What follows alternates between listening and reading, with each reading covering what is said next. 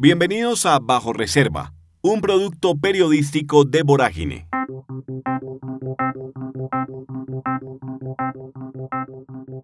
Bienvenidos amigos, iniciamos este espacio hablando del senador liberal Mario Alberto Castaño Pérez y su red de crimen organizado, denominada Las Marionetas, nombre que le dio la Fiscalía a los 10 colaboradores más cercanos del congresista caldense, todos ellos capturados excepto uno, Juan Carlos Martínez, el hombre del maletín, la mano derecha de Castaño. El escándalo de Mario Castaño es importante porque por primera vez capturan a toda la estructura criminal gracias a 3.535 llamadas que fueron interceptadas y se convirtieron en pruebas judiciales con las que la Fiscalía, si pudiera, ordenaría mañana mismo el arresto de alcaldes, gobernadores, concejales, diputados, fiscales, jueces, ministros, viceministros, presidentes, gerentes y directores de entidades públicas, y también al Contralor Carlos Felipe Córdoba y a la Procuradora Margarita Cabello y al mismísimo presidente de la República y su señora madre, Juliana Márquez Tono, conocida dentro de la agrupación criminal como La Madrina, y por supuesto otros congresistas más que al igual que Mario Castaño, tienen estructuras criminales similares.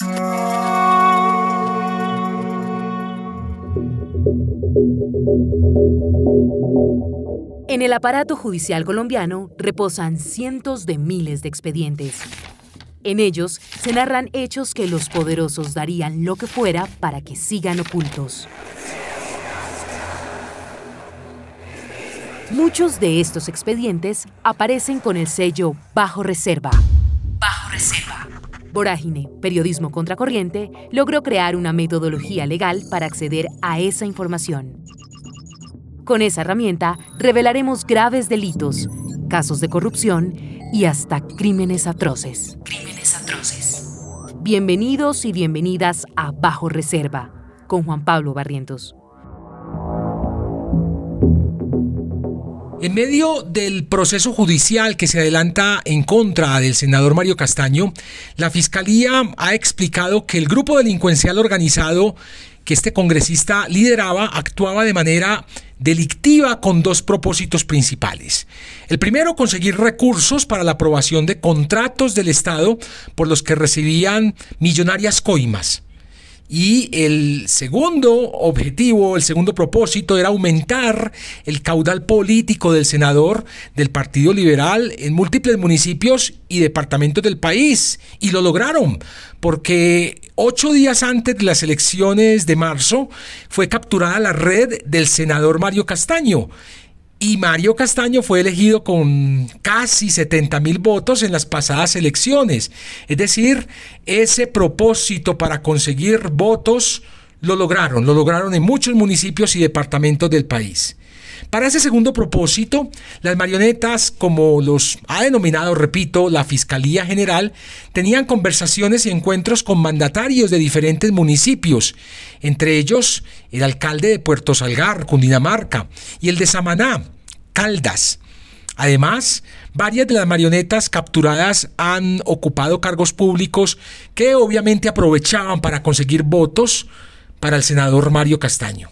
Juan Sebastián Vargas, una de las personas que se encuentra capturada por pertenecer a este grupo delincuencial organizado, fue secretario de planeación del municipio de Manzanares, Caldas, en el periodo 2016-2019, durante la alcaldía de Carlos Enrique Botero, que ya había sido alcalde entre 1998 y el 2000.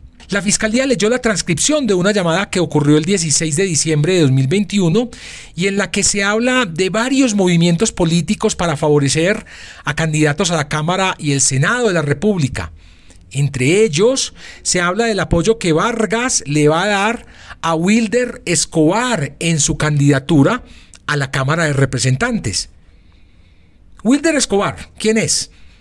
Este señor fue gerente de Empocaldas, la empresa que presta los servicios de acueducto y alcantarillado en Caldas, que recordemos de allí de este departamento es el senador Mario Castaño, y quien, según la misma voz del secretario de Planeación, le ha dado varios contratos y por esa razón lo va a apoyar en su candidatura.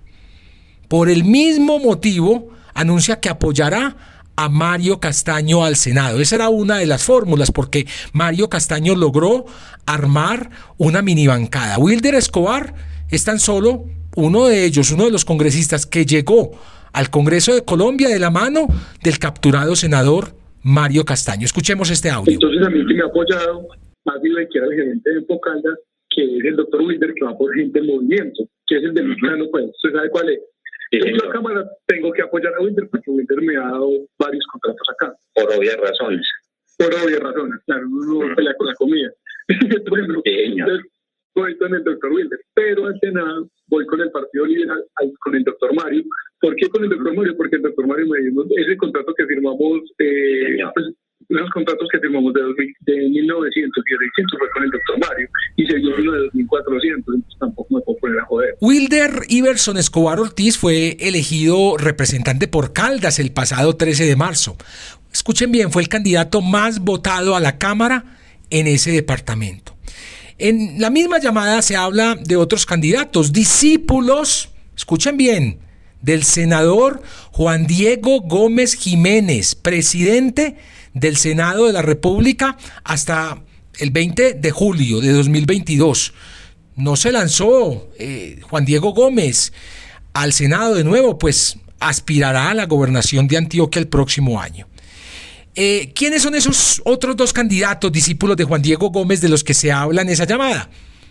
Juana Carolina Londoño Jaramillo, que fue candidata a la Cámara por Caldas, y Nicolás Albeiro Echeverry, representante a la Cámara, que dio el salto al Senado en las pasadas elecciones legislativas. Ambos fueron fórmula por el Partido Conservador y lograron curul, llegaron al Congreso. Juan Diego Gómez, presidente del Senado, estuvo en un evento de campaña de Juana Carolina, como lo podrán observar en nuestra página web de Vorágine. Es importante la mención al presidente del Senado, al del congresista Juan Diego Gómez, porque en la llamada se habla de que Nicolás Albeiro no cumplió con un compromiso que tenían y entonces le van a pedir a Juan Diego Gómez que lo apriete. Escuchemos. Porque ya si Nicolás Albeiro le quedó mal, es que Nicolás Vera ya le cosas muy raras. Yo lo que puedo hablar derecho, pues que él nos diga qué es lo que él necesita y quiere, porque Juan Diego a mí yo me que Juan Diego es amigo mío, más que Nicolás. Y yo, y Juan Diego tiene que poner las botas. Yo, hermano, Nicolás quedó con este compromiso, no lo cumplió. Apriételo, pues, hermano, y dígame usted cómo vamos a cumplir. Más adelante en la llamada se vuelve a mencionar al presidente del Senado, a Juan Diego Gómez. Se habla de pedirle un proyecto para entregárselo a algún alcalde cercano a Juan Sebastián. Y se menciona además que para conseguir el apoyo del exalcalde de Manzanares, Carlos Enrique Botero, le tienen un proyecto en Antioquia. Escuchemos. Entonces lo que a hacer es decirle a Juan Diego que no puede con cualquier político, puede ser que cuando usted tenga un alcalde amigo y que con eso sacrificio. Sí, señor, así es. No, le digo una cosa, con eso de una vez nos traemos hasta Boterito con eso. Que Boterito yo podemos trabajar. Claro. Yo puedo hacerlo y una vez le respondo a Boterito. Es más, dígale que yo le tengo un proyecto aquí en Antioquia, pues para que tenemos eso. Yo le digo, ¿cuál? Además, según la misma llamada que reveló la Fiscalía General, los senadores Mario Castaño y Juan Diego Gómez tenían negocios en común en el Departamento para la Prosperidad Social, el DPS. Te voy a mandar una, una resolucióncita, Juanse, muy prudente, muy discreta, de lo que sacó Juan Diego Gómez en el DPS, que es parecido a lo que sacó Mario por allá. Sí, es más o menos lo mismo. Es más o menos lo mismo. Juan Diego Gómez Jiménez será el presidente del Senado, como lo acabo de decir, hasta el 20 de julio. Y luego buscará, con muy altas probabilidades, la gobernación de Antioquia en 2023. El congresista y su familia están vinculados a los negocios inmobiliarios y es precisamente por uno de esos negocios que el senador Gómez es investigado por la Corte Suprema de Justicia. Junto a su hermano David Orlando, el senador Juan Diego Gómez habría negociado bienes de extinción de dominio con el presidente de la Sociedad de Activos Especiales, SAE, el señor Andrés Ávila. David Orlando Gómez Jiménez, hermano del presidente del Senado, es el vicepresidente de la Central de Inversiones SA, CISA, entidad que administra las propiedades del Estado. Antes de ser el vicepresidente de Soluciones para el Estado de CISA, David Orlando era el gerente de esa entidad en Antioquia, uno de los departamentos donde su familia ha tenido múltiples negocios inmobiliarios. Uno de esos negocios lo hizo David Orlando con Gianluigi Mancuso de Reix, el hijo de Salvatore Mancuso.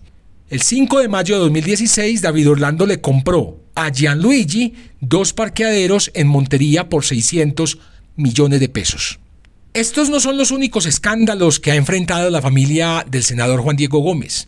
Su padre, Orlando de Jesús Gómez, alias La Ballena, fue condenado en 2012 a ocho años de prisión por fraude procesal, falso testimonio y obtención de documento público falso, delitos en los que incurrió para adueñarse de un predio en el municipio de Bello alias La Ballena, murió en 2013 en la cárcel y sumido en un pleito desde 2004 con la cooperativa Cogranada por hechos similares a los que lo llevaron a su condena. Esta cooperativa, Cogranada, acusa a la familia del presidente del Senado de apropiarse de un lote de 52 mil metros cuadrados ubicado en el barrio La Gabriela del municipio de Bello. El congresista Juan Diego Gómez y su familia han ganado en todas las instancias judiciales a pesar de que un informe del CTI de la Fiscalía del 21 de agosto de 2004 determinó que alias La Ballena y sus socios habían invadido el lote en el barrio La Gabriela. Ese predio se denomina lote El Senador y según un informe del área metropolitana del Valle de Aburrá, sus dueños afectaron ambientalmente el lago vecino Tulio Ospina de Bello. Ahí está, bajo reserva la relación muy estrecha entre el saliente presidente del Senado, Juan Diego Gómez, y el capturado senador del Partido Liberal, Mario Alberto Castaño. Muy pendientes en todas las redes y las plataformas de Vorágine. No olviden suscribirse a nuestros canales en YouTube, Spotify, TikTok, Instagram, Facebook y Twitter. Y por supuesto, contamos con su ayuda con sus donaciones para que esta vorágine siga creciendo. Bajo Reserva es un podcast de Vorágine, Periodismo Contracorriente, una producción de Ricardo Medivil para Virtua. En la producción sonora, Carlos Sanabria. Locución, Camila Gómez. Más investigaciones e historias en www.voragine.co y en redes sociales arroba. Gracias por escuchar.